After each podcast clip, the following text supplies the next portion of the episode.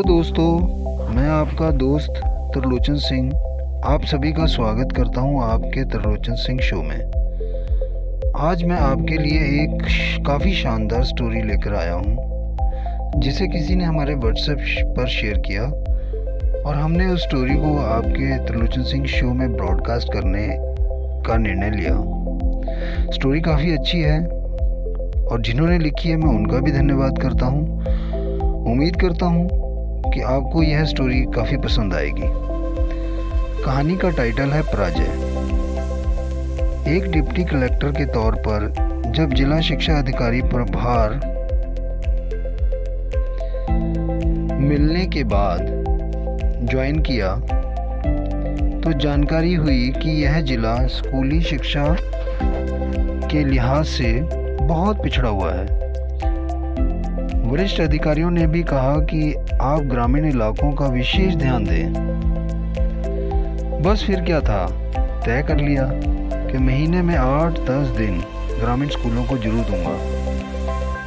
शीघ्र ही ग्रामीण इलाकों के दौरों का सिलसिला शुरू हो गया, जिसमें पहाड़ी व जंगली इलाका भी शामिल था।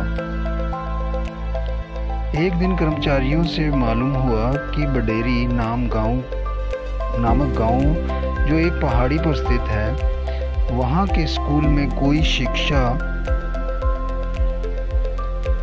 अधिकारी नहीं जाता है, क्योंकि वहाँ पहुँचने के लिए वाहन छोड़कर लगभग पाँच से छः किलोमीटर जंगली रास्ते से पैदल ही जाना पड़ता है। फिर क्या तय कर लिया, अगले दिन वहाँ जाया जाए। वहाँ कोई मिस्टर वी के वर्मा हेडमास्टर हैं, जो बरसों से पता नहीं क्यों वहाँ जमे हुए हैं। अगले दिन हम सुबह निकले। दोपहर 12 बजे के करीब ड्राइवर ने कहा, साहब, यहाँ से आगे पहाड़ी पर पैदल ही जाना होगा, पाँच से छः किलोमीटर। मैं और दो अन्य कर्मचारी पैदल ही चल पड़े। लगभग डेढ़ घंटे संकरे व पथरीले जंगली रास्ते से होकर हम ऊपर गाँव पर पहुँचे।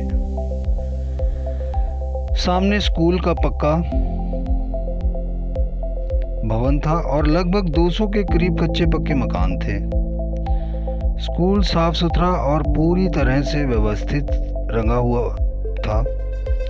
बस तीन कमरे और प्रशस्त बरामदा और चारों तरफ़ सुरमय हरा भरा वन। अंदर क्लासरूम में पहुँचे तो तीन कक्षाओं में लगभग सवा सौ बच्चे तल्लीनता पूर्वक पढ़ रहे थे। हालाँकि वहाँ पर शिक्षक कोई भी नहीं था। बस एक बुज़ुर्ग सज्जन बरामदे में थे जो कि वहाँ नियुक्त प्यून थे शायद। उन्होंने बताया कि हेडमास्टर साहब आते ही होंगे। तो हम बरामदे में ही बैठ गए। तभी देखा कि एक 40-45 वर्ष के सज्जन अपने दोनों हाथों में पानी की बाल्टियाँ लिए ऊपर चले आ रहे थे। उन्होंने पैजामा अपने घुटनों तक चढ़ा रखा था। ऊपर खादी का कुर्ता जैसा था। उन्होंने आते ही परिचय दिया। मैं वी के वर्मा, यहाँ हेडमास्टर हूँ। यहाँ इन दिनों बच्चों के लिए पानी थोड़ा नीचे जाकर कुएँ से लाना पड़ता है। हमारे चपरासी दादा बुज़ुर्ग हैं, अब उनसे नहीं होता। इसलिए मैं ही ले आता हूँ। वर्जित भी हो जाती है और मुस्कुराकर बोले उनका चेहरा पहचाना सा लगा और नाम भी। मैंने उनकी ओर देखा, देखकर पूछा, तुम विवेक हो ना? इंदौर से। गुजराती कॉलेज में हेड हैट उतार दिया था। उसने कुछ पहचानते हुए, चहकते हुए कहा, आप अभिनव अभिनव श्रीवास्तव मैंने कहा, और नहीं तो क्या, भाई? लगभग 20-22 बरस पहले हम इंदौर में साथ ही पढ़ते थे। बेहद होशियार था पढ़ाई में। पढ़ाकू था वो। बहुत कोशिश करने के बावजूद शायद ही कभी उससे ज़्यादा नंबर आए हों मेरे। आज वो हेडमास्टर था और मैं जिला शिक्षा अधिकारी। पहली बार उससे आगे निकलने, जीतने का भाव था और सच कहूँ, खुशी भी मन में। मैंने सहज होते हुए पूछा, यहाँ कैसे पहुँचे भाई? और कौन कौन है घर में? उसने विस्तार से बताना शुरू किया। एम कॉम करते समय ही बाबूजी की मालवा मिल वाली नौकरी जाती रही। फिर उन्हें दमे की बीमारी भी तो थी। घर चलाना मुश्किल हो गया था। किसी तरह पढ़ाई पूरी की। नंबर अच्छे थे, इसलिए संविदा शिक्षा वर्ग तीन की नियुक्ति मिल गई थी। जो छोड़ नहीं सकता था आगे पढ़ने की ना गुंजाइश थी, ना स्थिति। और इस गाँव में पोस्टिंग मिल गई। माँ बाबूजी को लेकर यहाँ चला आया। सोचा गाँव में कम पैसों में गुजारा हो जाएगा।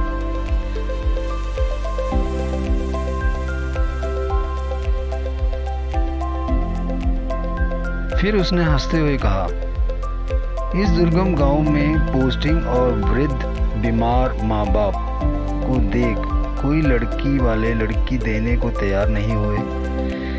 इसलिए विवाह नहीं हुआ। और ठीक भी है। कोई पढ़ी लिखी लड़की भला यहाँ क्या करती? अपनी कोई पहुँच या पकड़ थी नहीं। पैसे भी नहीं थे कि यहाँ से ट्रांसफ़र करा पाते। तो बस यहीं जम गए। यहाँ आने के कुछ बरस बाद माँ बाबूजी दोनों ही बस चले बसे। यथासंभव उनकी सेवा करने का प्रयास किया। अब यहाँ बच्चों में स्कूल में मन रम गया है। छुट्टी के दिन बच्चों को लेकर आसपास की पहाड़ियों पर वृक्षारोपण करने चला जाता हूँ। रोज शाम को स्कूल के बरामदे में बुज़ुर्गों को पढ़ा देता हूँ। अब शायद इस गाँव में कोई निरक्षर नहीं है। नशा मुक्ति का अभियान भी चला रखा है। अपने हाथों से खाना बना लेता हूँ और किताबें पढ़ता हूँ। बच्चों को अच्छी बुनियादी शिक्षा अच्छे संस्कार मिल जाएँ, अनुशासन सीखें बस यही ध्येय है। मैं सीए नहीं बन सका। पर मैंने दो विद्यार्थी सीए बना दिए हैं और कुछ अच्छी नौकरी में भी हैं। मेरा यहाँ कोई ज़्यादा खर्च है नहीं।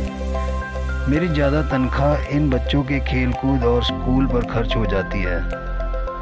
तुम तो जानते हो, कॉलेज के ज़माने से क्रिकेट खेलने का जुनून है। वो बच्चों के साथ खेलकर पूरा हो जाता है।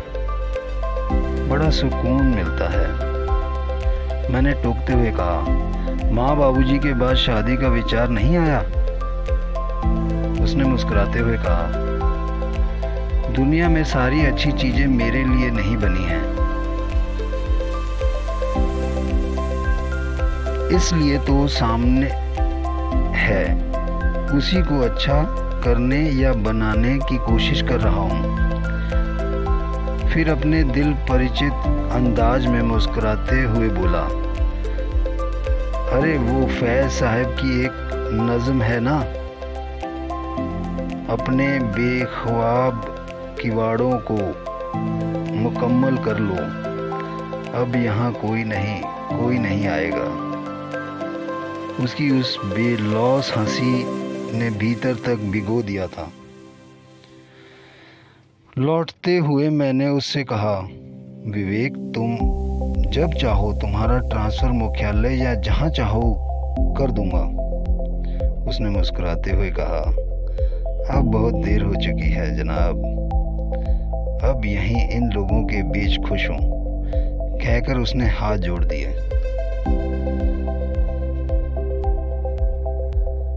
अब मेरी अपनी उपलब्धियों से दर्प, उससे आगे निकल जाने का एहसास, भ्रम चूर चूर हो गया था। वो अपनी ज़िंदगी की तमाम कमियों, तकलीफ़ों असुविधाओं के बावजूद सहज था। उसकी कर्तव्य निष्ठा देखकर मैंने हत प्रभ था। ज़िंदगी से किसी शिकवे या शिकायत की कोई झलक उसके व्यवहार में नहीं थी। सुख सुविधाओं, उपलब्धियों, औधों के आधार पर हम लोगों का मूल्यांकन करते हैं। लेकिन वो इन सब के बिना मुझे फिर पराजित कर गया। लौटते समय उस कर्म ऋषि को हाथ जोड़कर भरे मन से इतना ही कह सका। तुम्हारे इस पुनीत कार्य में कभी मेरी ज़रूरत पड़े तो ज़रूर याद करना, मित्र।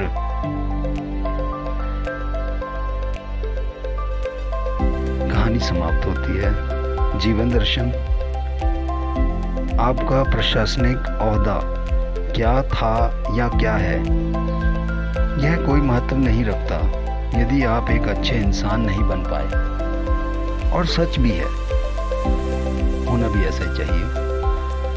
मैं अपने दर्शकों से भी यही उम्मीद करता हूँ कि एक अच्छे इंसान बने।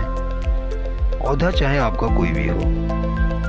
और मैं इस लेखक का भी धन्यवाद करता हूँ, जिसकी इस एक, इस कहानी को मैं ब्रॉडकास्ट ब्रॉडकास्ट अपने, पॉडकास्ट में कर पाया। और अगर आपको यह कहानी अच्छी लगी तो आप हमारी कहानी को शेयर करें, ताकि लोगों तक ये पहुँचे। और हमारे इस पॉडकास्ट को आप सब्सक्राइब करें। हमें अच्छा लगेगा अगर आप जितने ज़्यादा सब्सक्राइब करेंगे, हमारा हौसला बढ़ेगा। हम और अच्छी कहानियाँ, अच्छी एजुकेशन आप तक पहुँचा पाएँ, आप सीख पाएँ। इसके साथ ही धन्यवाद।